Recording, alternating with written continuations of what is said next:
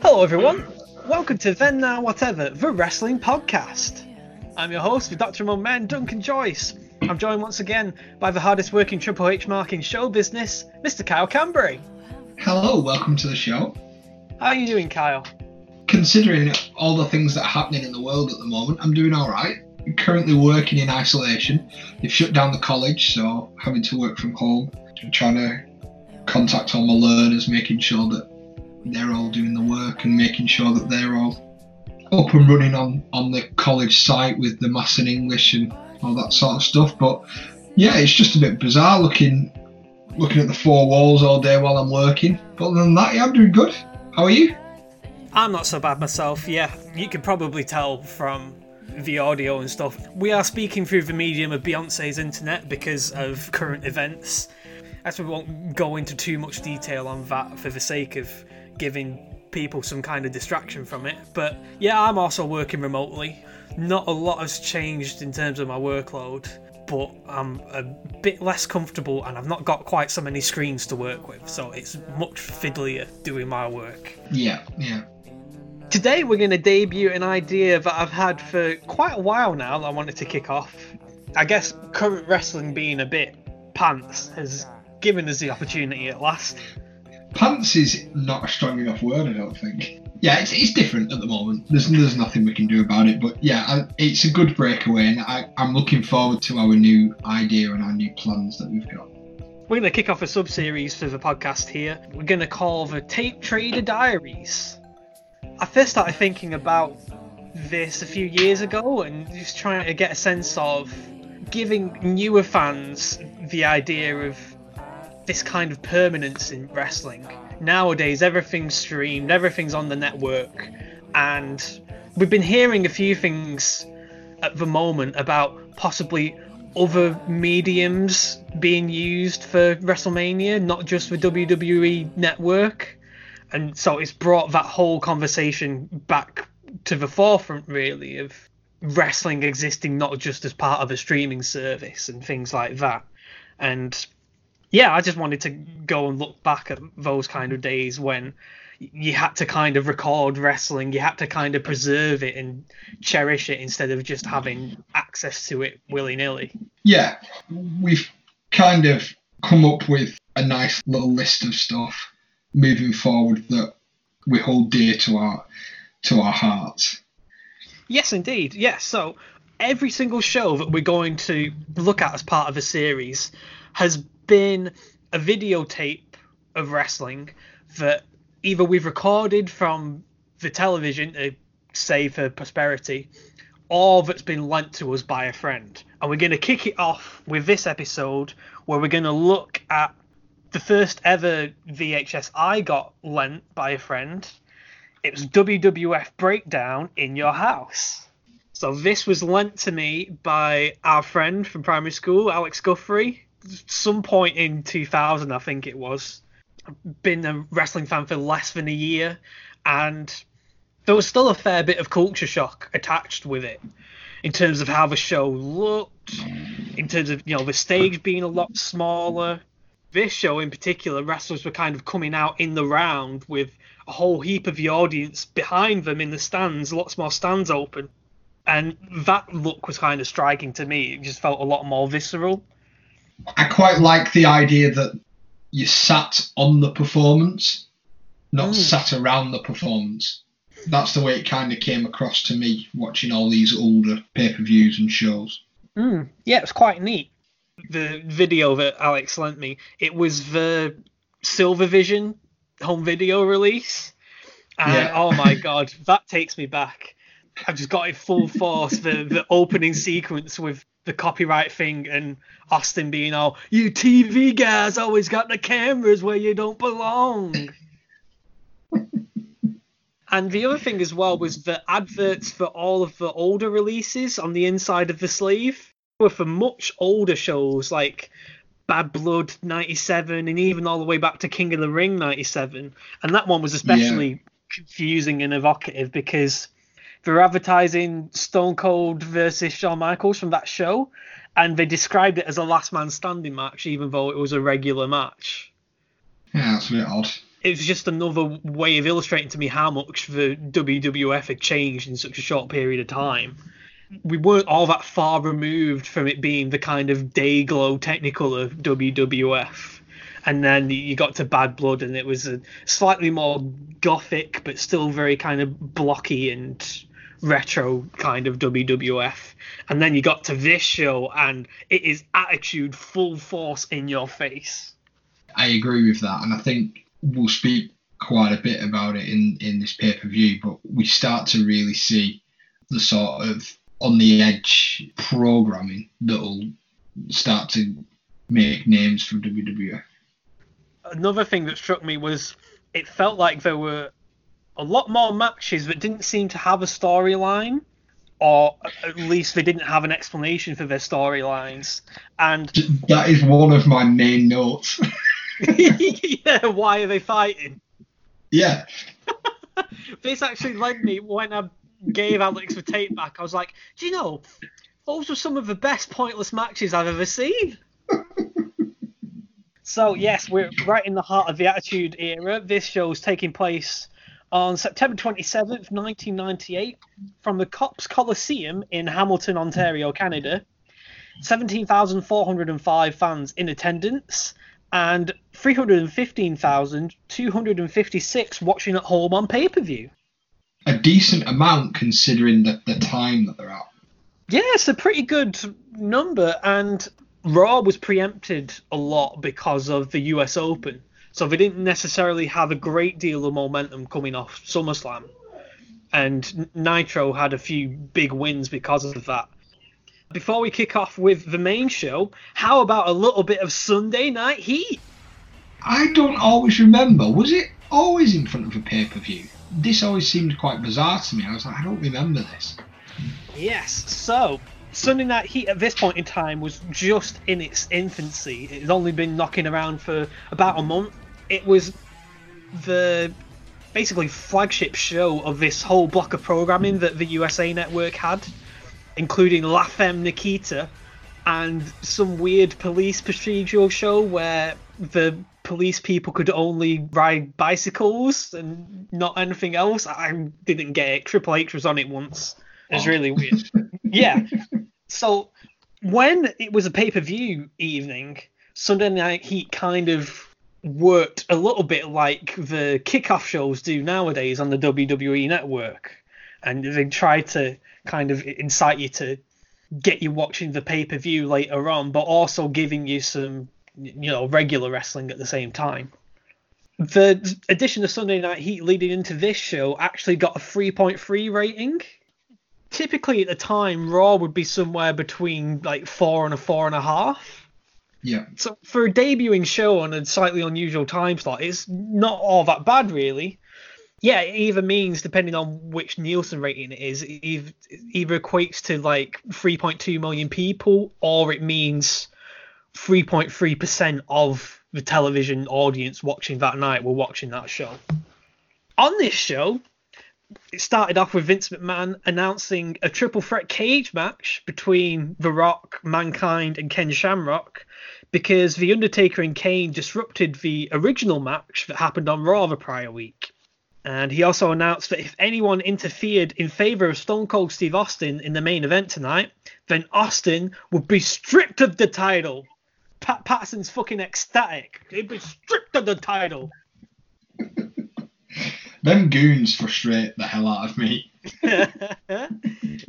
oh, goons. First match of the evening was Golga of the Oddities beating Mosh from the Headbangers in 2 minutes 2 seconds. Golga is famous for another wrestling persona. Do you know who it is, Kyle? I've cheated a little bit. I only know who it is because I searched it when I was watching the match and I was like, ah, right. But I mean, just for podcast purposes, no. It's none other than Earthquake. Ah. Strange seeing him uh, back in the uh, the WWF ring because he'd left. Um, was he WCW? I think.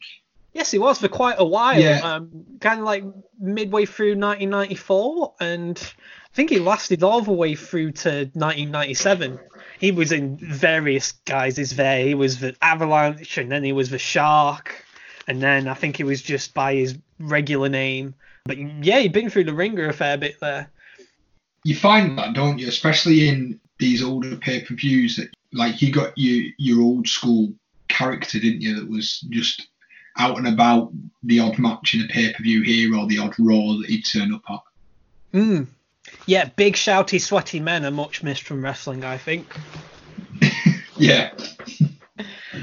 This match came about because the Headbangers turned heel on the previous Raw, and Golga was obsessed with Cartman from South Park, and he'd have like a plush Eric Cartman teddy that he'd carry around with him, and the Headbangers ripped it up and beheaded it, and that's why they were having this match. How very nice of them. Jim Cornette at the tail end of this match caught word of a backstage attack going on, and then the match conveniently ended with Golga hitting the earthquake splash. Like, hmm, that's a fine old coincidence. yeah, I wonder why. the victim of the attack was none other than Triple H. Somebody hit Nancy Kerrigan his knee backstage. Um, they were actually promoting a Triple H and Mark Henry Intercontinental title match for the pay per view. He had a legitimate knee injury, didn't he? So they, they had to write him out. He literally just won the, the title, which was a shame.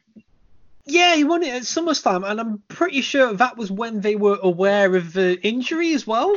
So I'm like, why are you trying to con people into thinking this match is going to happen if you've known that long? Yeah. But in fairness, Triple H did actually wrestle on some of the Raws in between, which I didn't realise. Right. It shows that he's hardcore, that's what it is. Uh, yeah, that's true. Yes. so that led to Mark Henry complaining about not having a match, which led to Vince McMahon booking him in a cage match with Stone Cold Steve Austin as the main event of the show. Just, you know, so he can check that the cage works and everything. Oh, yeah, yeah. In an upset for the time, the Hardy Boys beat Funaki and Men's Teioh of Kaientai in 3 minutes and 36 seconds with their simultaneous top rope leg drop and splash. This was ultra retro Hardys. They weren't even in their like skater trouser look. They were in their kind of knockoff rockers look. I always look back at the Hardys and think they just seem to have that connection in the matches that they were doing. I mean, there was a few moments in that match that were quite static, but you know you can't take that away from them. They'd, they'd only been in the business for for a little while, but yeah, it's, it's always great to see like the old, old Hardy boys. Yeah, I got the impression this was their first big win on the roster and the way they were treating it. Stone Cold Steve Austin got the key to Hamilton and a street named after him. This is a bit random. What connection does he have to Hamilton, Ontario? It's very very random. Uh, yeah, it's very peculiar. What turned out to be the final match of Heat saw the Disciples of Apocalypse beat Billy Gunn in a quasi handicap match. It was designed to reflect the Stone Cold Steve Austin, Undertaker, and Kane main event on the pay per view because the previous week on Raw, Billy Gunn offered to be Austin's tag partner. And Xbox, eh, X Pac, and Xbox. Xbox. Same colours, to be fair. Yeah, that's true. Yeah. X Pac and Road Dog were forbidden from interfering, otherwise their six-man tag match on the pay-per-view would be called off. DOA won the match with a flapjack. There is some moves out there that is unwritten to be able to win a match with. That is one of them. I know, pretty ordinary. Everybody schmozzed after the fact. And then we hit the main event segment of the show. So Vince McMahon is in the cage checking it all out, and he's harassing a ring attendant over his, you know, maintenance of the cage. The ring attendant turns around, takes his cap off, takes his hair off, and it's Stone Cold Steve Austin, and he's locked in the cage with Vince, and he starts swatting Vince. Right.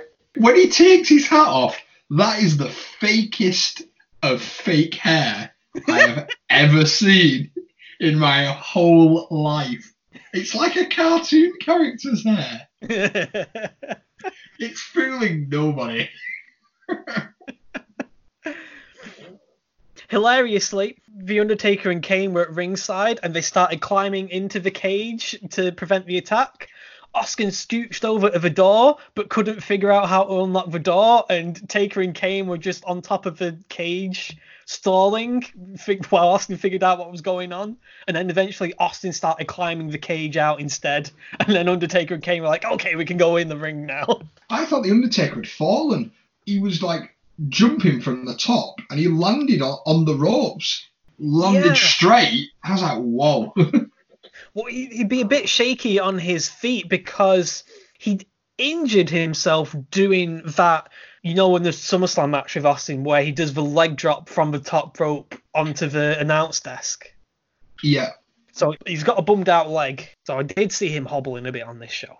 Just Yeah. to pause there, Uh-huh. right outside, I can hear lots of clapping, lots of horns. It's eight o'clock in the UK.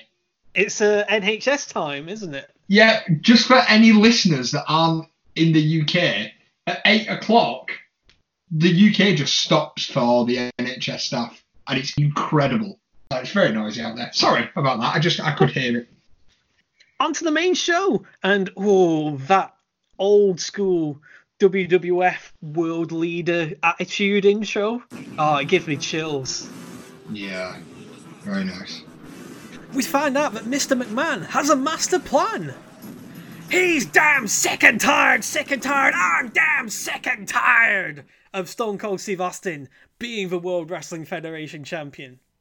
There's lots of clips of Austin and McMahon's feud and political figures and war footage, and Vince calls Kane and Undertaker the single most destructive force ever in the World Wrestling Federation. Really? Mm-hmm. Okay.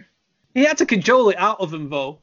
The Raw after SummerSlam, he comes out and he was like, "Well, Undertaker, you came out and you said you respected Stone Cold. Quite frankly, that's disappointing. You and Kane, well, you're nothing but a bunch of putrid pussies." and so Taker and Perfectly. Kane Perfect. went on a, a show-long rampage, choke slamming everybody. Like every single match was interrupted by Undertaker and Kane. Yeah, I, I vaguely remember this now. Stridex presents WWF Breakdown in your house with an intro graphic straight out of an N64 racing game. the digital use on that was hilarious. We've Blocked out tunnel. There's no way that they were driving down that tunnel. It, it's it's depth perception, Kyle. It's it's, it's, it's an Ah. illusion. Yeah, right, okay. Yeah. Jerry Lawler outlines the unique stipulation for the triple threat match tonight. Kane and The Undertaker can't pin each other. I did some maths behind this. I've got two degrees in maths, as it's my want to do. Technically, Vince McMahon screwed himself over a little bit here. Because you see, in a regular triple threat match, there's six possible scenarios. The two where Austin could win would be he beats The Undertaker, he beats Kane. And there's four where Austin could lose. So Kane could beat Austin or The Undertaker, and The Undertaker could beat Kane or Austin. So Austin's got a 1 in 3 chance of winning in a regular triple threat match.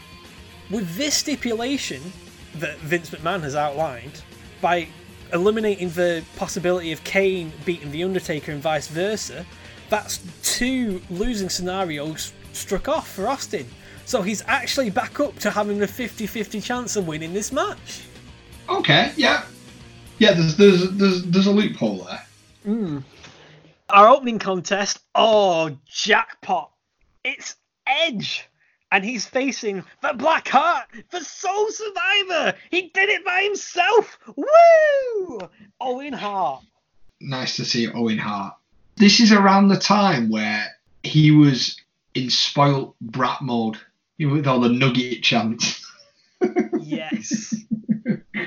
Yeah, it's surreal hearing him come out to the nation's music. Yeah, very weird.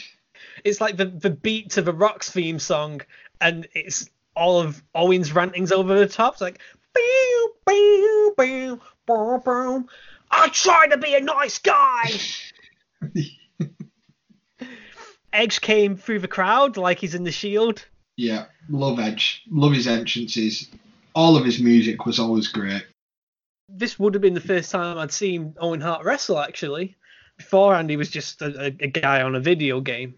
And yeah, this match did make an impression on me on the time, and we'll, we'll see how it goes here. JR says Owen was actually Rookie of the Year in 1986, and Edge might be in with a chance of being Rookie of the Year in 1998. Mm. He also brings up Edge's mysterious relationship with Gangrel. We'll see how that pans out. All right, we get some great Shane wrestling to start, and the big nugget chance, as you mentioned, Kyle. Edge lands on his feet from a monkey flip and drop kicks Owen, and then does a nice rocker dropper into a hurricanrana. Then Owen regains control of the match, catching Edge's dive off the apron with a power slam and starts working over his back. JR then tells us that Edge has yet to speak on camera, which is probably a good thing given that first promo where the Brood break their silence. Have you ever seen that, Kyle? I have. it is car crash and not in a good way. I suggest that you beware. Take care, because the freaks come out at night. yeah, yeah. Nice belly to belly suplex by Owen, and then a victory roll out of the corner, a la Bret Hart at King of the Ring 93. Owen's getting annoyed that Edge isn't being put away, and heads up top, only for Edge to turn it into his electric chair flapjack. Then hit one of my favourite spots of the match where Owen celebrates evading a second rope attack. He gives it like a little mini woo, and then he gets DDT'd by Edge. It was brilliant. There's been a great fight over a waistlock that sees both men trade near falls, Edge with a Northern Light suplex and Owen with a German. Then Owen looks for the sharpshooter but gets cradled for a two count. And then a stranger jumps the barricade. Kyle, you think you know him? Mm, he looks familiar. Who is this stranger with the long hair? It's a debuting Christian, dressed like Gangrel. Mm. That distraction is enough for Owen to hit a reverse victory roll and roll up Edge for the free count to win in 9 minutes 16 seconds. And what were your impressions here, Kyle? Nice opening match. A few back and forths, quite a few close falls. It was kind of just your, your nice and easy first match of a pay per view. It was it was nothing special, but it, I I don't think it w- was a, a bad match. Debut of Christian was quite cool. Did they ever say that they were brothers? I vaguely remember, and then it turned out they were just bezies. They were brothers for the longest time, yeah. Definitely while they were a tag team, they were brothers. And then in the breakup, they were brothers. And I think it was only really until you got to like the late 2000s where they're like, well, they're, they're just friends. They're so close as friends that they are brothers. yeah, they might as well be. There was one other thing in that the match that I felt was really strange is it's not often you get Lawler at a loss for words. And I can't remember exactly what JR said to him, but he was halfway through a sentence and he was like, Yeah, well, um, yeah, and well, let's finish this match and we'll see what happens. Maybe it can happen tomorrow. And I was like, he was completely like lost for words. He didn't know what to reply. I believe that was because Jim Ross brought up Jim Carrey. Ah, right, okay. Man in the Moon was going to come out, probably be just finishing up filming at this point. Jay asked him if he wanted to say anything to his friend Jim Carrey, and he's like, ah, Jim Carrey, well, yeah, maybe I'll, I'll call him out on Raw. It was very evident that he, he kind of lost where he was. yeah, I thought this was really nice overall. It had lots of great sequences, and it's just this really interesting, like intergenerational clash. If you didn't know about this match, you'd be like, "What? Owen Hart and Edge wrestled each other?" And then you also got the historical standpoint of Christian debuting in this match, and this is really striking timepiece to look towards. Yeah. I think the only thing that was kind of lacking about it was there was a couple of times where the crowd's attention drifted off a little bit, and it was a bit of a cheap finish. But you know, when you're debuting a, a new character, that always tends to happen. Yeah, you sort of look past that, don't you? When there's when there's a debut, you kind of forget the finish anyway. Mm. Backstage, Doc Hendrix and Sable plug for Superstar line, and Sable quips she hopes she's not too much for Doc to handle. You know, I'm speaking of which, our second match is a tag team match. The combination of too sexy Brian Christopher and Scott Too Hot Taylor. Too much. Their music was shit. Absolutely awful. When it started playing, I'm like, this isn't Al Snow. What the hell? And then they came out, and I was like, oh my word.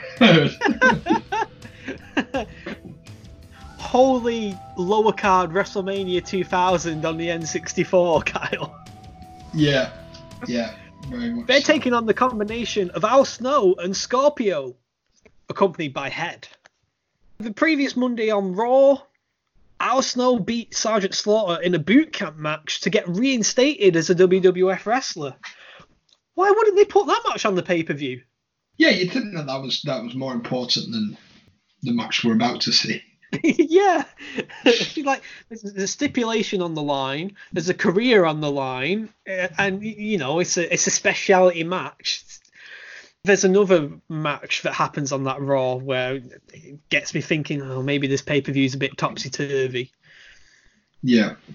Scorpio saved Al from an attack by the Stooges, and hence the reason they're teaming up tonight.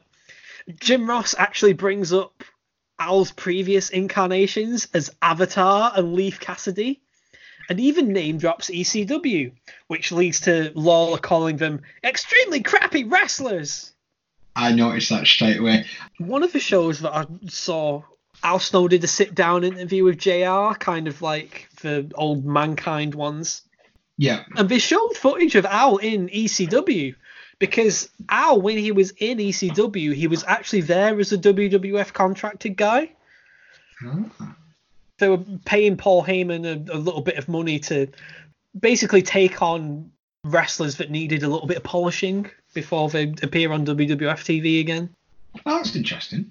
I've got a an Al Snow fact that while I was watching this, I I like to, you know, go back and see like what they're up to now or what they were doing previous to the pay per view. Apparently, Al Snow now owns OVW. Oh yes, that's right. Yeah. I wasn't aware of that until until my research. It's a kind of logical place for him to end up, really, with his whole, you know, his experience with Tough Enough and really having a like a verve for educating people and training them to wrestle. Yeah, yeah. Unquestionably, Head is the most over thing in this match. Which we'll get we'll get to in more detail later. Yeah. There's some really similar arm wringer escapes to the first match, which is a bit weird. And a, a, a roundhouse back kick by Scorpio, and a pump handle suplex that allows Scott Taylor to moonwalk over and tag in Brian. Brian then laughed like a hyena, which causes JR to inquire to Lawler, Did he laugh like that as a baby? Yeah. King retorts, How should I know? Yeah, good one. Good blurring the lines there. yeah, for those of you who don't know, Brian Christopher is actually real name Brian Lawler and was Jerry Lawler's son. And they, they play it up on television all the time, and fans would even chant Jerry's kid at him. Oh, I missed this move. The arm trap headbutts that Al Snow used to do. Yeah, yeah, very nice. Cool. Al gets a chair and jumps off it to do a poetry in motion behind the ref's back. And then Scorpio tries to do the same, but slips on the chair. Yeah, fails miserably. yeah, but Still, Taylor winds up landing face first on Brian's balls. And again, JR's jabbing King all the time. Better go check on your son. King King retorts, Al Snow's no kin of mine. There's been a big splash off the top rope by Scorpio, but he lifted Taylor's shoulder up off the cover. And meanwhile, Al Snow moonsaults Brian from the barricade. Brian prevents another top rope move by Scorpio, suplexes him on the floor, and then Taylor messes up a springboard to the outside. It just kind of looked like nothing. Yeah, there was quite a, a waste of moves in this match that, that all just seemed like a bit of nothing. Mm. It's then a weird double backdrop where Scorpio kind of landed on his stomach and then they repeat what they were meant to do immediately after. He was supposed to flip out of it, so they just do it again. Al Snow tags in and hits everybody with head, even his own partner, which causes JR to quip, Boy, this crowd likes head. There's another favourite of mine coming up for JR quips. Ah, yeah. Brian Christopher's late breaking up the cover with the hip hop drop, and so the referee just stops counting. That was a very noticeable uh, botch. And then immediately after, he does the same thing for Scorpio breaking up a cover. Eventually, Al gets the snowplow on Taylor to finish the match in 8 minutes and 3 seconds. So Al Snow and Scorpio win in a bit of a mess, really.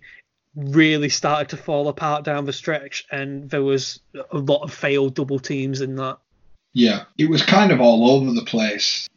Wasted moves, some stuff not exactly making sense. But all was forgotten when Al Snow stood on the turnbuckle and JR quips, is head legal in Canada?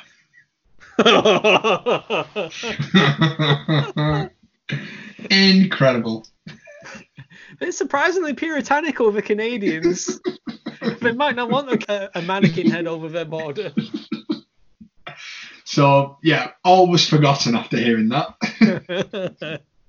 Backstage, Michael Cole interviews the Brothers of Destruction and asks them which one of you is actually going to pin Austin tonight? Taker says it's none of his business, and him and his brother have an understanding.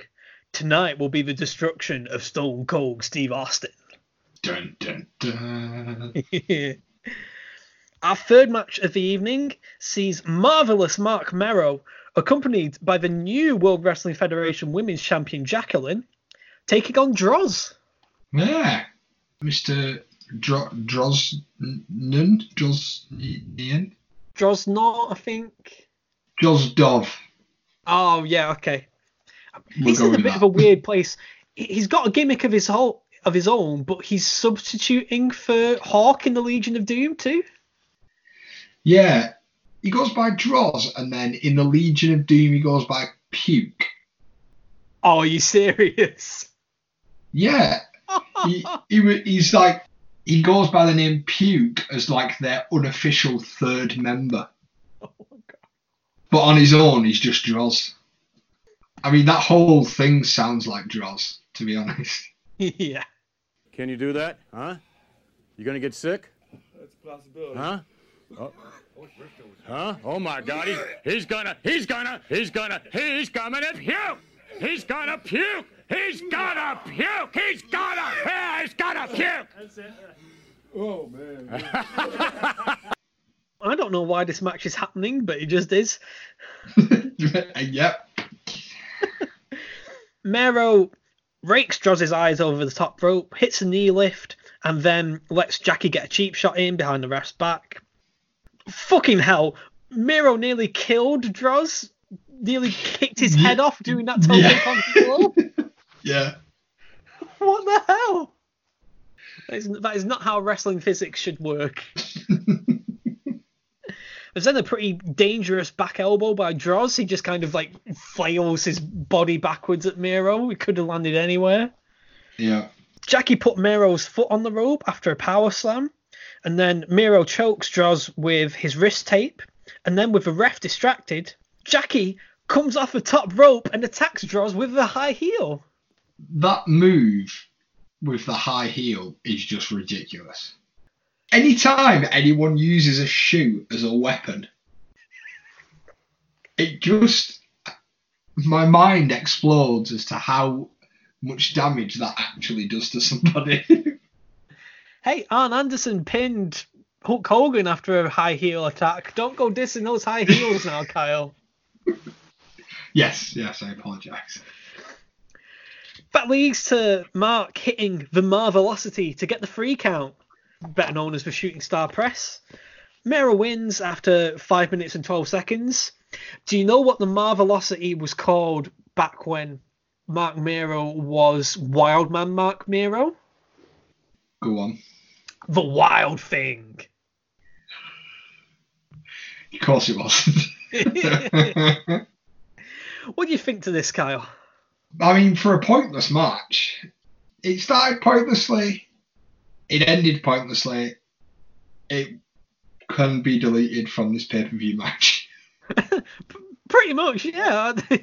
Just pretty sloppy wrestling, and I didn't understand why it needed to happen. Yeah, very odd. We're three matches into a nine match card, so it's first trimester question time.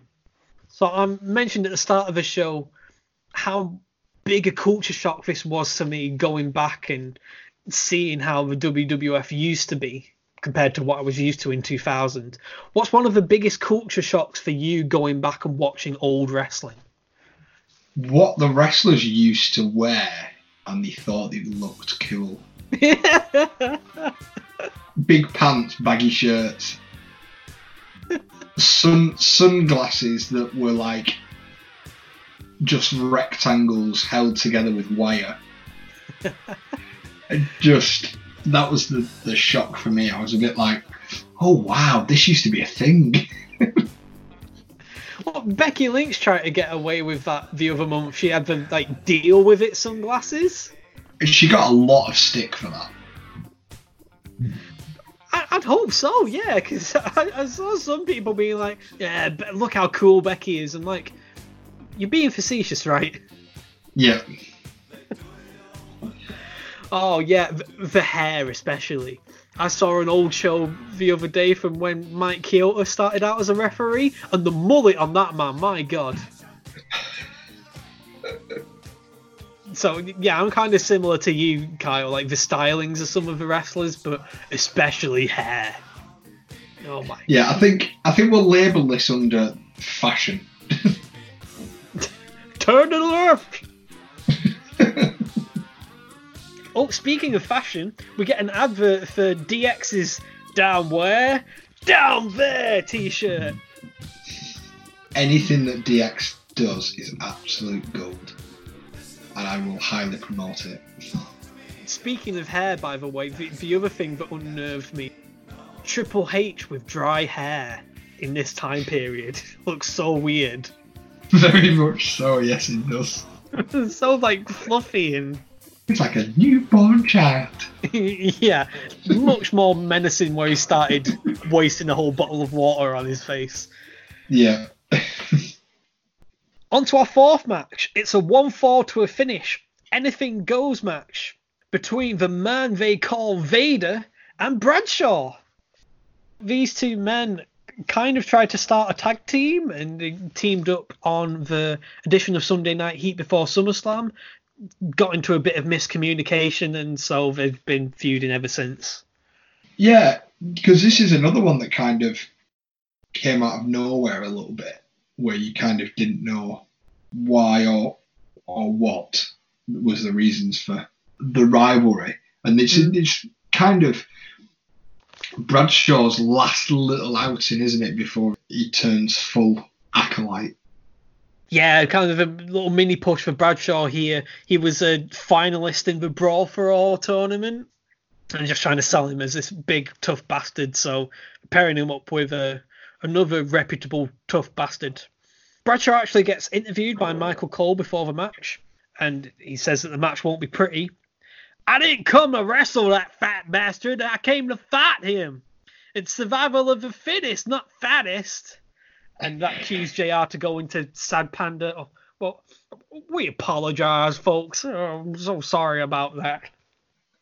As if Yeah, he I- wasn't feeding Bradshaw those lines. He got on every wrestler's back about their weight. Yeah, it was definitely a, a shock thing for me going back watching it, and I'm like, oh god, Bradshaw's doing a, a promo here. This is weird.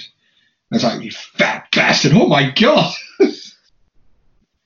This match is naturally stiff as hell. Stiffest of the stiff. Stiff lariat by Vader. It's followed up by an elbow to the crotch, which causes JR to quip. I don't want Vader between my legs, I can tell you that. Yeah. It's vitally important that we knew that, Jim. Yeah, we, kind of figured, but you know. The the commentators spend the whole match basically shitting themselves at the prospect of the two of them fighting at their desk. Like, mm. I don't want these two to come over here, no sir. Bradshaw hit Vader with a ring bell, then accidentally punched the ring post and got sent into the steel steps. Big side suplex by Bradshaw, but then he gets low bridged back outside. And it's at this point we find out, oh, pinfalls count anywhere too, because Vader tries to pin him on the floor. I think they just at times forget even what match that they're, they're actually doing. Mm. We get a big second rope splash by Vader, which is followed up by the Vader bomb, but Bradshaw kicked out. He comes back with the clothesline from hell, but Vader kicked out. He then follows up with a second one and a cool hangman's neckbreaker that would have been one of my finishes as a wrestler.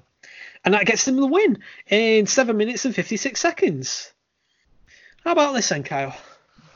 Okay, so first off, this has got to be by far the shittest Falls Count Anywhere match I've ever watched. I don't know whether it's because I'm used to Falls Count Anywhere matches where they like just think they, they're gonna kill the other person, but it was very tame for what I'm used to as a Falls Count Anywhere match. Yeah, I think like in terms of their interactions together, of course they were pretty stiff with the strikes and stuff, and you know it, it wasn't an especially nuanced match. But I'm with you here. I was really let down by this match. They didn't make all that much use of the stipulation. It just kind of existed. This kind of seemed to be a, a trend for Vader in 1998. You know, he's just trying to keep his head down, and he's got this reputation for being stiff. And Shawn Michaels was pissed off at him and stuff, and so he's just trying to keep his head down and lose weight because JR's bothering him about it. And then they go and put him in a match with another stiff bastard, and he has to be like get beaten the crap out of again. And yeah, Vader is such a a blown prospect in the WWF. Yeah. Again, this would have been my first time seeing Vader wrestle, and the one thing I remember when he's going up to the corner to do his Vader bomb, JR's like, "Could we see a Vader bomb?" Or perhaps the biggest moonsault in captivity. I'm like, Vader can do a moonsault? What? Yeah, like what, you've really set him up here. We want to see this moonsault now. I know, oh, yeah, and then we didn't get it. I'm like, oh. It's so disappointing for me because, of course, at the time I couldn't go and track down Vader doing a moonsault. I just had to live with this non-existent potential. yeah. We then see Kevin Kelly, Dr. Tom Pritchard, and Jason Sensation at the WWF.com desk backstage. And Jason does his bunch of impressions. He does an impression of The Rock, the New Age Outlaws, Jeff Jarrett, and then closes with an Undertaker impression. And they were all pretty good. Yeah, I was pretty impressed with them. His Undertaker one where he gets hold of his eyelids and turns them inside out. Oh, that's a bit gruesome. Like put his thumbs into his eyelids to keep them. Really yeah, if if you're having to do that, like if you reach that point to try and put over the the pose, then just just don't stop. bother, mate. you sound like him. It's enough. On to our fifth match of the evening. The former European champion D'Lo Brown is squaring off against Gangrel. D'Lo had lost the title to X-Pac the previous Monday on Raw. Again, put that match on the show. yeah, I have no idea why D'Lo and Gangrel are fighting, but D'Lo and X-Pac, you know, Nation and DX have been at it for ages, all over the summer. That would have been a really good pay-per-view match. yeah. Very strange. So D'Lo only having just lost a title, he's still wearing his tights that say he's a European champion. You never know. Character wise, in his head, he might still be the European champion. He's still wearing his chest protector from a vague sort of pectoral injury, and he's doing the kind of cowboy Bob Orton gimmick where he doesn't need it anymore, but he just keeps it on for heat. The equivalent of Jamie Vardy. Jamie Vardy no longer needs his wrist support, but he keeps that on. Oh right, It's okay. now- And it's now blue. Well, he just just wants to colour coordinate. Yeah. Yeah. It's now a fashion item. So I see where D'Lo's coming from. Well, um, Jamie Vardy can't be a bigger heel than Rebecca Vardy after that epic. Well, yeah, that's a very, very good point. Yeah. Sadly, because there's no ramp on this show, Gangrel can't appear from up underneath the ground like he normally does. yeah. JR talks about him allegedly living a gothic type lifestyle. Well, And- I should hope that he does. This is kind of like a couple of years after when standards and practices really got to WCW. They weren't allowed to say blood when it was implied that blood was being used, kind of like the brood bloodbaths. And so they were just like, oh, it's the red viscous liquid. This is kind of like that. They're trying to allude to Gangrel being a vampire without calling him a vampire. Yeah. Probably because they don't have permission from White Wolf to actually call him a vampire or something. That's very true. I always remember the um, original WWF SmackDown game. It was like this unlockable cutscene that you could only get if you did some certain path that you went down. And Gangrel would beat you up and like cover you in blood. And I only ever got that once. And I've searched the internet like how to do it again and been unsuccessful. But yeah, that's always been my thing with the blood thing. I've loved it. And in that video game, I was like, oh my god, I've been attacked by Gangrel, yeah! Oh, that sounds cool.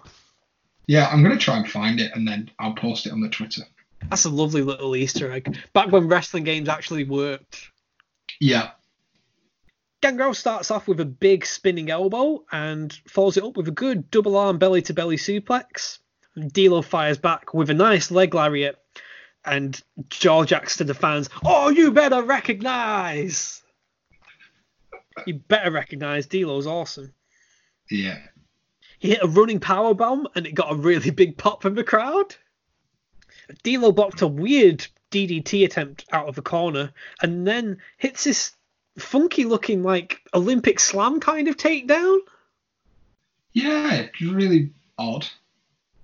I couldn't follow what he was doing with his arms. He just kind of like seemed to swish around really weird and like how did you do that? Out comes Mark Henry. Commentary start talking about how he claims Chyna's his girlfriend. Yeah. which I guess is why him and Triple H were supposed to fight. There's a weird top rope attack by Gangrel that gets a near fall, but then he gets low bridge to the outside by Henry, slammed into the ring post, and sent back inside for D'Lo to hit the lowdown and get the victory after 7 minutes and 46 seconds. In a you know, relatively solid match in terms of D'Lo's offense, but apart from a couple of moves, Gangrel just was really lacking in this match. I don't know. What do you think, Kyle? Yeah, strange match really. For me, I, it was kind of like who can slam the most. D'Lo Brown goes on the offensive. It's a slam. Gangrel goes on the offensive. It's a slam. What can we both do? Ah, we'll Irish whip each other. Ah, we'll go back into a slam. And it, it was only really until Mark when Mark Henry came in that it was like, oh right, okay, something's going to happen now because Mark Henry was coming out. Something happened after the match as well, as Gangrel spit the mist into Mark Henry, and then suplexes D'Lo off a top rope and hits the Impaler to try and get his heat back, even though he was beaten pretty resoundingly. He had the power to get back up. you mean his his regenerative abilities? That's it, yeah. there mustn't have been much garlic in the arena that evening. No. The triple threat cage match is next. So we see clips of the original match they tried on Raw the other week that The Undertaker and Kane interrupted. It's really surreal hearing Jim Cornette and Shane McMahon on commentary together for that. Very odd. Shane's like the worst combination of his dad's announcing and trying to come off as a super cool, like, yeah, what's up? Yeah, it's my boys DX. Whoa, yeah. Oh, that's cool power slam. And then get a series of backstage interviews. So Cole interviews Shamrock, who'll go as far as it takes because he wants a title. And then he starts listing his opponents, but realizes too late that he ran out of them. So he's like, The Rock, Mankind, you guys are going down. oh god. Promo 101. know your opponents, and if you're Ken Shamrock, shut your mouth. yeah. Doc Hendrix was with The Rock, and Rock says if his opponents don't have too much sugar in their testes, come and find him in the middle of the ring and he'll make him famous. He'll climb the cage inch by inch by damn inch, and he'll forever be the people's champion. Kevin hmm. Kelly then points out to Mankind Shamrock's looking for blood, Rock's looking for glory. What are you looking for? Well, I'm looking for an end to world hunger, but I don't really expect that to happen during this match. He sees stupidity everywhere, whether it's a dude pissing on an electric fence or the president getting involved with a high school reject. But categorically, the stupidest thing he's ever seen is the people's elbow, and he will not lay down for that move. Sugar coated testes? Is that a new breakfast cereal? I think Mick had the better of that promo exchange for me. Yeah, 100%. It leads us towards our sixth match of the show. It's a triple threat steel cage match. The winner being the number one contender for the WWF title. It's Ken Shamrock facing Mankind and The Rock. You can win the match by pinfall, submission, or escaping the cage. Mankind tried to sneak out while The Rock and Ken Shamrock brawled, but then he got caught. I should point out as well, this is the old blue cage, and I'd never seen a match with the old blue cage until this show. I'm like, whoa, that's strange. Yeah, that's a very good point, actually. I don't think I have either. Like it's like the cage doesn't look like that in the video games. What is going on? Ken had an abdominal stretch on Mankind, and then The Rock came in to ab- abdominal stretch Ken at the same time. It's a human centipede of abdominal stretches. Did you notice as well? Mankind's still wearing a Dude Love shirt. Yeah, I noticed that. Mick can do whatever he wants. Sure. Have you ever heard him talk about why he started wearing the the office shirt? no? That rendition of Mankind came after he'd sold out to Vince McMahon as Dude Love. So he kept it as like a, a leftover from his corporate past. Ah, that's quite cool. Rock and Mankind start double teaming Shamrock, and I'm like, oh my god, it's the Rock and Sock connection a year early. Nice fast forward for us knowing what's coming. Yes. Rock and Ken then end up double teaming Mankind. Then Rock breaking up the ankle lock leads to him getting double teamed by his opponents, and he eats a double backdrop and a double suplex, but then fights back with a pair of DDTs, including his awesome float over one on Ken. Very nice, yeah. Mm, love that move. We then get the double people's elbow. Incredible. Absolutely loved it. He climbs the cage but gets caught and crotched on the top rope, only to hit the rock bottom of Mankind, but Ken saved the fall, and then hit a belly to belly suplex and put the ankle lock on the rock. Mankind saved the rock and climbs up. Mankind still kind of lingers around the top of the cage and ends up attempting an elbow drop from the top, but Jesus wept, missed, and Mick just hit the canvas. That looked painful. Very painful. Rock's busted open as well. Yeah, I noticed that when Mankind jumped off the turnbuckle, Rock wasn't busted open. The next time the camera went to it, he was busted open. I smell a blade. the People's Blade. Ken crawls to the door, grabs a conveniently placed chair that wasn't there earlier for any of the other crawl attempts. yeah, that was very weird. He then gets double arm DDT'd by Mankind and hit right smack in the head with the chair. So Mankind starts climbing up, but Jim Ross is like, Go out the door, Mick! It ends up costing him because just as Mankind gets to the top, Rock covers Ken and gets the free count. So The Rock's the new number one contender after 18 minutes and 49 seconds. What do you make to this, Kyle? I really enjoyed this match. I don't know why I hadn't seen this match before. It was really good. I enjoyed the match all the way through. I, I quite liked Mankind's quick escape at the beginning. like, oh, if you lot are to fight, right, I'm going to just win this. That made me chuckle. Yeah, I really enjoyed the finish. I thought it was different.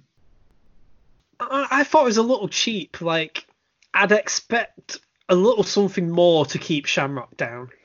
I mean, to be fair, that, that shot was pretty horrific. No, it was very, really loud. Yeah, I think. Yeah, this was just before we kind of got desensitized to chair shots. This only really picked up for me after Rock got ganged up upon. There was a few things like the chain of abdominal stretches, but it's mostly kind of like nothing brawling until that point. But yeah. like I say, that that portion when The Rock makes his comeback onwards is really enjoyable. God damn it, Mick Foley just putting his body on the line all the time. It makes you cringe a little bit, but it's this really weird spectacle that you're like, wow, you must really love us to try that stuff. He's always been for the fans and not himself, hasn't he? Which, towards the end of his career, kind of backfired slightly. It's really strange how a man who is such a notorious cheapskate fiscally is so giving and so generous in terms of what he does with his body and like what he wants to do to entertain people. Yeah. We're now two thirds of the way through the show, so it's time for Sign Watch. Right, slap bang in the middle of the Attitude Era. Of course, there's loads and loads of signs. Were there any that stood out for you, Kyle? I saw an Austin 666 one Ah, yes. from his, his promo, but it was, they'd done it as the 316, so it was 666. Ah, There was a Shamrock one. I can't remember. It was like a picture of Shamrock and it said something like, I love me some Shamrock or something like that. right. It was just it was just before the I think it's Vader Bradshaw match. You can see like the outline of the Shamrock, and it, it says something to do with loving Shamrock anyway. Right. But yeah, they're the only two. I to be honest, when I'm watching, I forget to watch for the signs because I'm more interested in watching like the entrances and and stuff like that. Mm. But yeah, they're the only two that I I picked up. Oh, we, we've had a plethora on this show. Get ready. Oh wow. There's a dude in the front row with a sign saying, "Put your sign down. I can't see." Love it.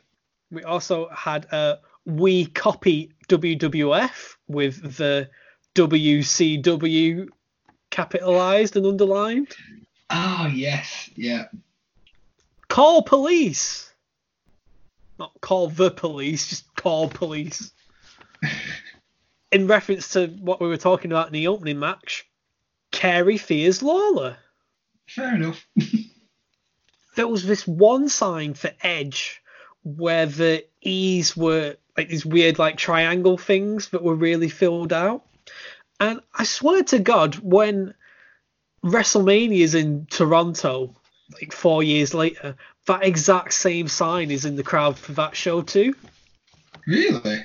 Yeah, it's like someone couldn't have saved their sign like four years to cheer for Edge at WrestleMania, could they? I mean, I've seen Stranger Things. It's a very good show, yeah. Mm. Conflicting signs about Nuggets here. Owen's not a nugget, you are. And then there was another one that read, I love nuggets.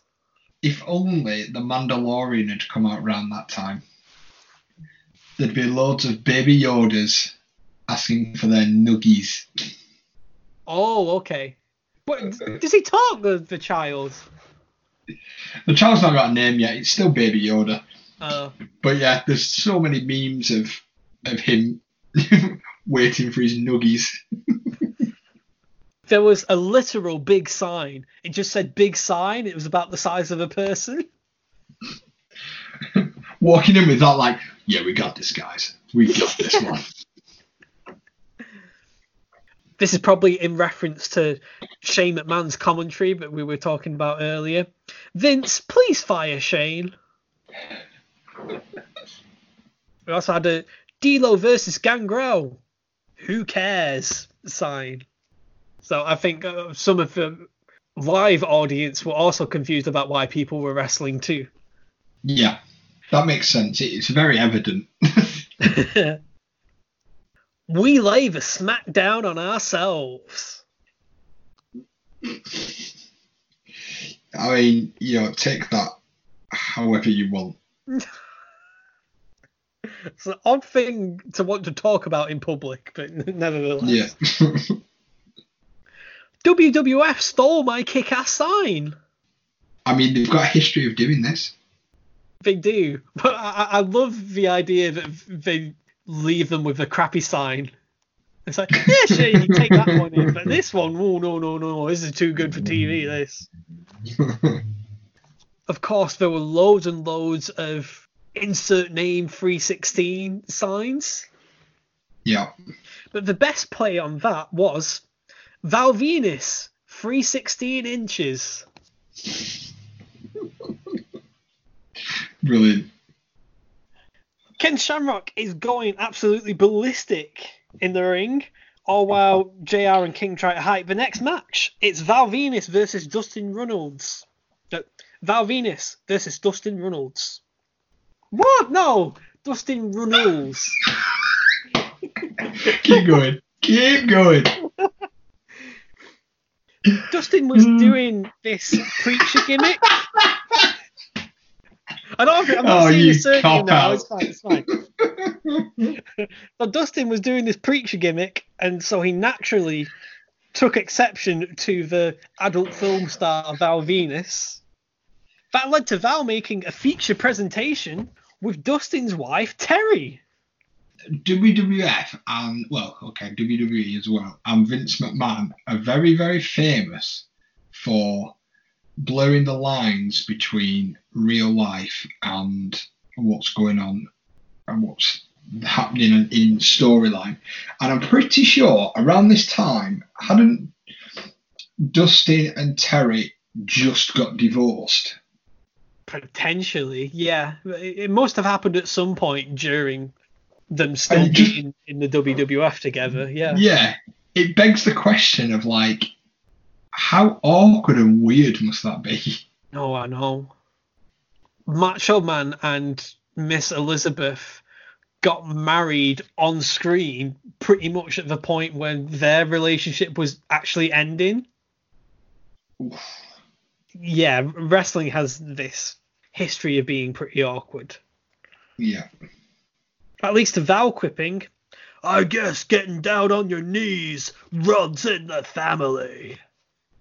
She's not genetic family. She married into the family. It Yeah. can't run in the family if you're not blood rel- related, surely.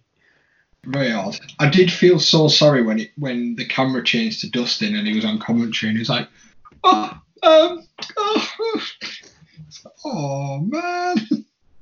Well, that leads to my question: Who's supposed to be the good guy in this match? Yeah. You got Dustin, this puritanical prude, basically, and Val Venis, who was kind of face-ish at the start of this, and then he goes and does this extramarital stuff, and during this match is pretty unlikable, as we'll get into. Yeah. So it's our seventh match of the pay-per-view. Dustin Runnels taking on Val Venis. So Dustin's already in the ring and introduced after the video package. No music, no entrance, no anything. As Val comes out to ringside, he reveals that Terri is accompanying him out. JR, of course, starts talking about how, oh, she's such a Jezebel. And this is where I'm sure that it's Jerry Lawler. I may be wrong, it could be JR, but I don't this isn't a JR line. Val Venis gets more tail than a toilet seat. Oh my god. wow. There is a line from JR coming up, though, don't you worry. okay. Val tried to jump Dustin at the start while he was praying, but gets face planted and power bombed really, really early. Val got the advantage with a whiffy looking back elbow and a clothesline on the outside that Dustin couldn't quite do a 360 bump for. Get a Russian leg sweep from Val, and that allows him to gyrate, and Terri copies him on the outside, which leads to JR talking about how, you know, she distracts me, and I'm not even married to her. She's hanging everywhere, for goodness sake. so weird. Oh, God. DDT by Dustin, and Val bumped beautifully for it. Just like, mwah. Yeah. Very nice. Oh, fuck. Really awkward spot here. Val just gives up on a superplex and dumps Dustin headfirst into the apron from the top rope. Yeah. Nasty. Dustin tried to come back with a neat looking bulldog, but gets power slammed, and that seemed to like knock him out. Yeah, it's a bit odd. And that leads to King talking about, haha, he's limp. Val's not used to that.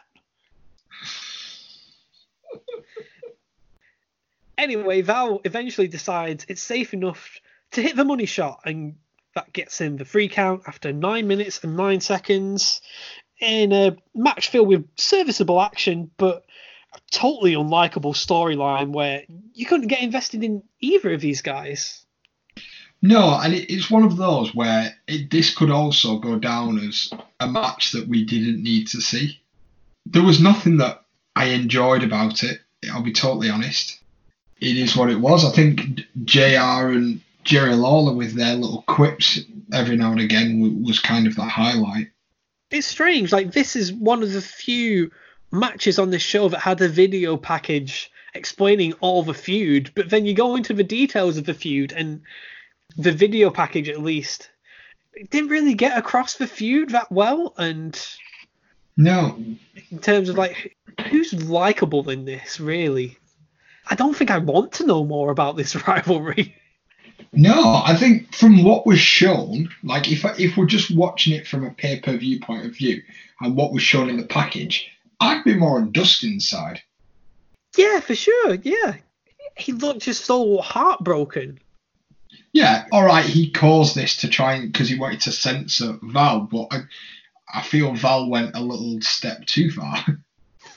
this started out much more innocently. So I went back and watched some of the old Raws, and Dustin was walking through the crowd with a sign saying, He is coming.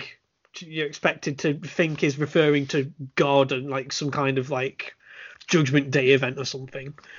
yeah, And it was during Val Venis, a Val Venis match. So the next week on Raw, Val Venis is in the crowd during a Dustin match with a sign saying, I have come. Again, kind of like the smack yourself down sign. Not sure you want to share that with the public, really. wow. Do you know who that he was actually referring to in all of Dustin's signs, Kyle? I don't. It was Goldust. Ah, So eventually, Dustin would be so distraught at this storyline that it would like reawaken Goldust in him, and that kind of turned Dustin face again, and yeah, that kind of took the feud forward after this match. I like that. All right, next up we have a six-man tag team match that leads to Jim Ross talking about how Jeff Jarrett got his hair cut at SummerSlam. Lost the hair versus hair match. And they show clips of Jarrett attacking the Road Dogg's throat with the guitar handle two weeks ago on Raw. So it's a nice touch because Rhodey's throat's knackered, he can't do the "Oh, you didn't know" for the entrance. Yeah. So it's our eighth match of the evening, six-man tag team action with Jeff Jarrett and Southern Justice, the tag combination of Mark Canterbury and Dennis Knight, taking on D Generation X, the European champion X Pac, and the tag team champions Billy Gunn and Road Dogg, the New Age Outlaws. DX is swimming in gold here. Yeah, very much so. Since Triple H is still the Intercontinental Champion too. For those of you who aren't aware, Southern Justice are a repackaged version of the Godwins, and one half of Southern Justice would go on to become a slightly more famous character in wrestling. Dun, dun, dun. Any ideas? Off the top of my head, I'm trying to think. Go on. Dennis Knight would, in early 1999, be abducted by The Undertaker's Ministry of Darkness and become Mideon. Of course he would. Yes. Hmm. Now the face fits. I don't recognise him with that green swirl on his forehead. Or with that many clothes on. Well, yeah, with that many clothes on him. Good point. We get a little facade from DX here where X Pac is all juking and jiving in the ramp, and then the Outlaws come from over the guardrail to attack from behind. There's a, a nice drop kick by Jarrett, but his second attempt at that is caught and turned into a powerbomb by X Pac. Another really early powerbomb in the match. Yeah. Road Dogg hits the shake, rattle, and knee drop, but then he gets isolated by Southern Justice, and his shake, rattle, and roll punches are interrupted by a really good clothesline by Canterbury. Jarrett and Road Dogg then knock heads in the corner that allows X Pac to tag in again and hit a really cool spinning heel kick. But his second attempt at that move gets turned into a powerbomb by Canterbury. There's then a decent stalling suplex by Knight, and an unusual version of a wheelbarrow slam by Canterbury, which allows Jarrett to hook in the War got him sleeper hold. Pack escapes, hooks his own sleeper hold, lands on his feet from a suplex counter, and hits his own suplex. JR, with both men down, talks about how, you know, you don't want this match to end by count out. That's an old sister kissing thing. That is odd. JR really didn't want to kiss his sister, but kind of possibly really did from the amount of times he brought it up. like, I don't want to kiss my sister, no siree. no siree. Billy Gunn gets the hot tag and military presses Jarrett. X Pac then hits the Bronco Buster, but he eats a sweet clothesline from Canterbury. Billy then steals Jeff's guitar but gets caught by the ref, which allows Jarrett to hit X Pac with the guitar. And then, out of nowhere, Billy hits the Fameasser and wins the match. After 11 minutes and 17 seconds, DX come out on top, even though X Pac looks injured from his eye from the guitar shot. Yeah, that guitar shot looked quite brutal. Hmm. This is really the infancy for this guitar gimmick for Jarrett. He kind of redesigned himself after the haircut in SummerSlam, and he started his all "Don't piss me off" thing. Yeah. He incidentally got paired up with that guitar as a reference to his earlier gimmick as a country singer in the WWF. Mm. What do you think of the match, Kyle? It was okay. Nothing special. I'm not really a fan of Jack, Jeff Jarrett, if I'm totally honest. No. No, I, and I, I just think that this rivalry is a bit. It was kind of like a a bit of a blockade rivalry, wasn't it? You know, it wasn't. They weren't building to anything. It was just kind of. It was there while they were moving on to, to other things. So I think because there's no payoff from it, it kind of fell flat for me. Yeah, the peak of this was really the haircut match at SummerSlam, and this is just kind of like Fred's lingering over. So Yeah. I, I get where you're coming from there. And like I was saying earlier, it seemed as if D'Lo and X Pac were the future pair to draw to. So I don't know why that wasn't on the pay per view. Yeah. Overall, this was pretty entertaining, really. Rock solid stuff, even if the finish came out of nowhere. I really liked X Pac and Jarrett's work together. But for me, the big surprise package of this match was Mark Canterbury.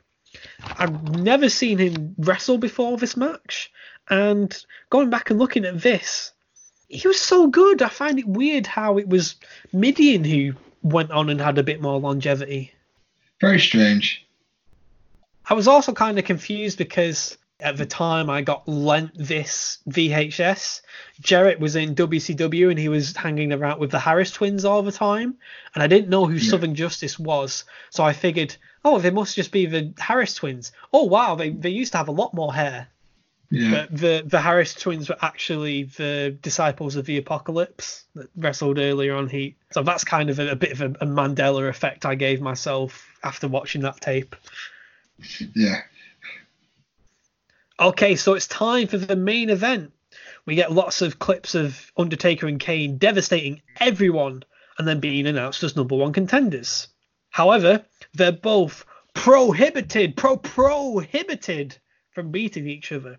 Austin leveled Vince with a right hand but got double choke slammed by Taker and Kane and allowed Vince to mock Stone Cold Steve Austin's taunts.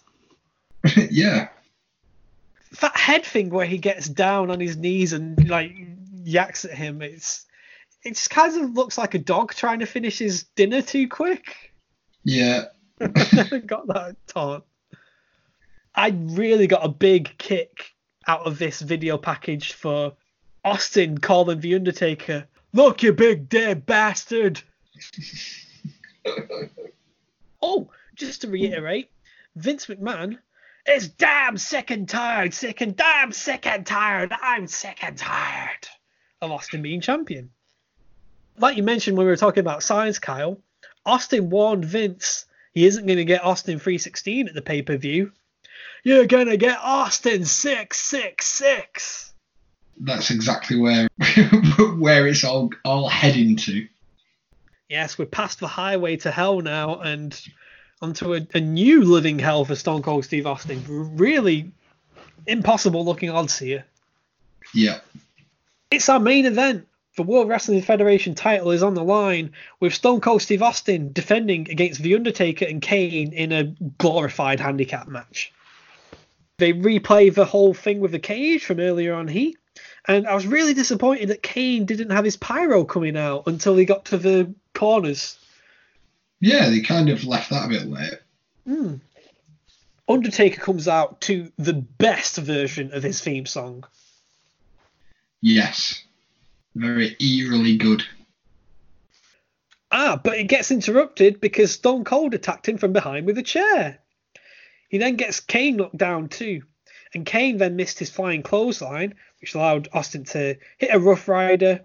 Only he gets sent out over the top rope just in time for the Undertaker to start beating him up. He sends the Undertaker into the ring steps, and as a fan at ringside, did you hear him?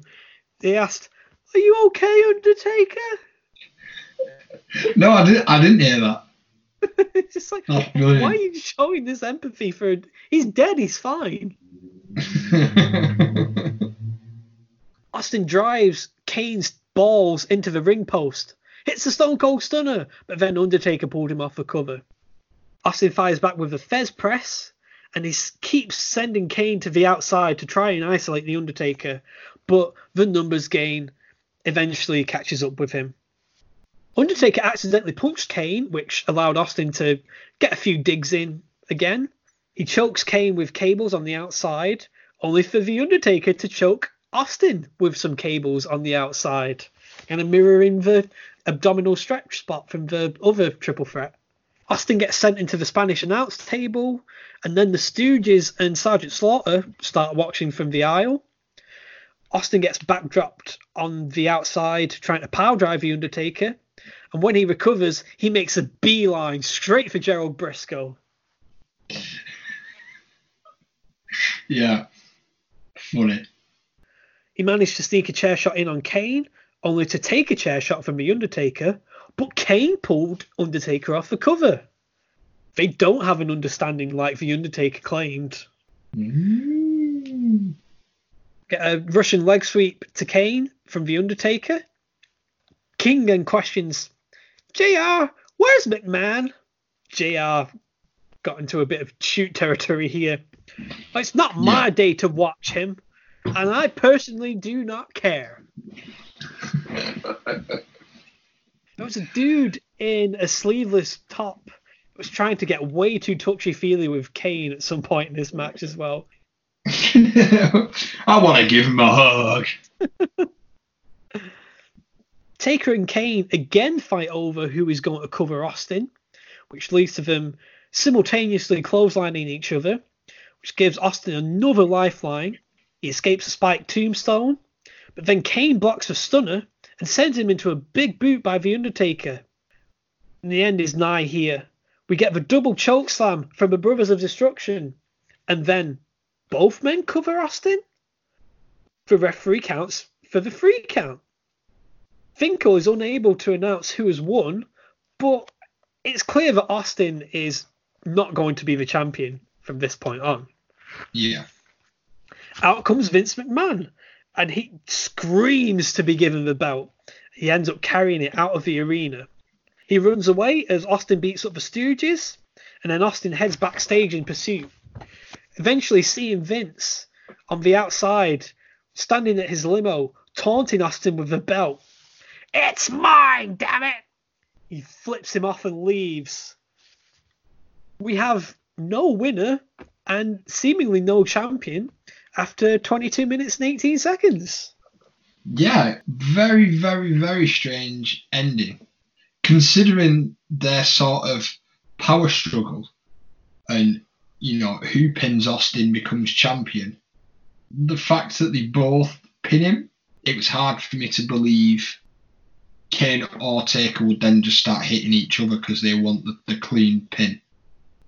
Mm. Yeah, watching this when I first got it, I was like, okay, I don't know how Austin's going to get out of this, but he's going to get out of this. Like, surely, like, I thought he was a champion for ages. And then this happened, and I was like, what? Yeah, very, very bizarre. It's confusing for me out of context.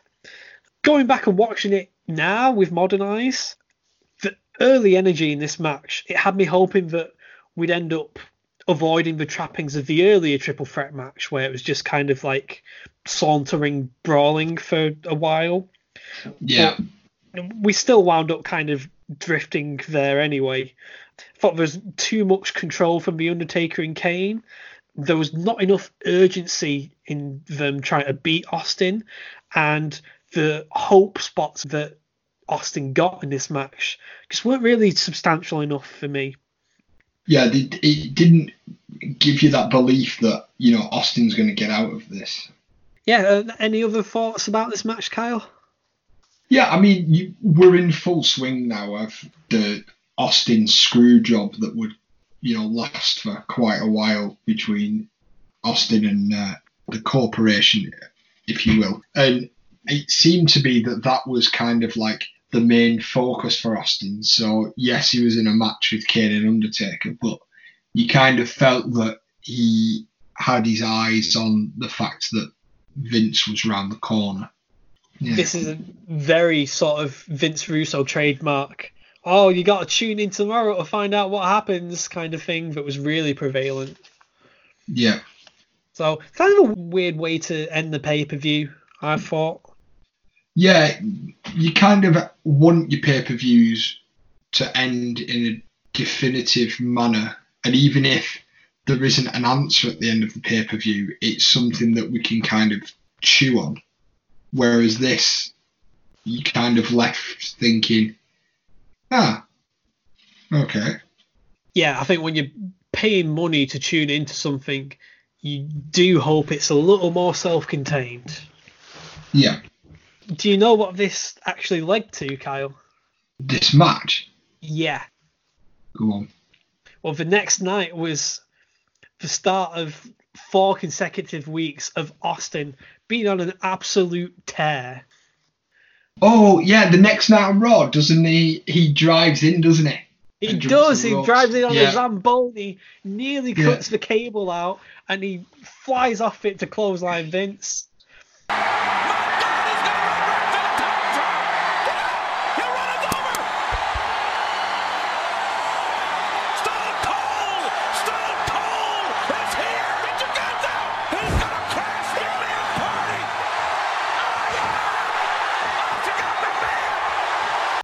My next week, Vince is in the hospital because Taker and Kane crushed his ankle, and that was the infamous, "Oh, I'll take it from here, nurse."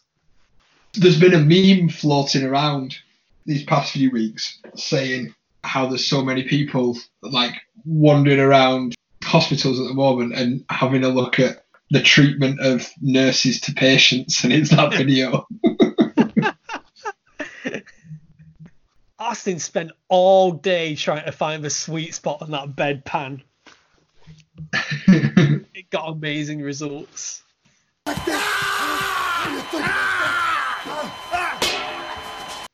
The week after that, Austin filled Vince's Corvette with cement. He's driving a cement truck. Yes, sir, Mr. McMahon. That's, that's what a K-Man looks like. And then the week after that was the infamous Bang 316 incident. I think you got a little problem there, and I think we got another T-shirt on the way, and I think that T-shirt might just say, "McMahon 316 says I just pissed my pants." Oh no! Oh man, how humiliating! ah, yep. That was the other thing for me going back to that time. I just found it so weird how they bring all these like vehicles and stuff out and just destroy the set all the time. It's just like, what's going on? What? Yeah. They're very odd. Thoughts on the show overall? What's your standout match and who was your standout performer? Pay per view overall, for me, it wasn't the best, but it, it by far isn't the worst pay per view that I've ever seen. WCW. Um, my favourite match out of all this was the cage match, Shamrock Mankind and The Rock, just because it was very enjoyable all the way through. And it was also the fact that I hadn't seen this before and I was really frustrated why I hadn't seen it before. For me, probably stand out for the the night. It's tough, really, because like your main guys, Kane, Undertaker, Stone Cold, Mankind, The Rock, they were all doing what they always do. So I, I don't have a standout guy per se, but I, you know, I just think that the big guys did what they needed to do. for me, this was kind of a middling show, really. It felt like an afterthought based on what they were showing was going on in the TV during the time. And a lot of the matches were just kind of like nothing matches, really. They either didn't live up to the hype or didn't really seem to have a reason to exist anyway. I loved the little trinity of interviews for the steel cage participants Yep. thought the six man tag was quite entertaining, but my favourite match was the Edge and Owen Hart match for me. Oh, that's nice. Yeah. I just thought it was the best wrestled overall. Even though it had a cheap finish, it, it left enough meat on the plate there for you.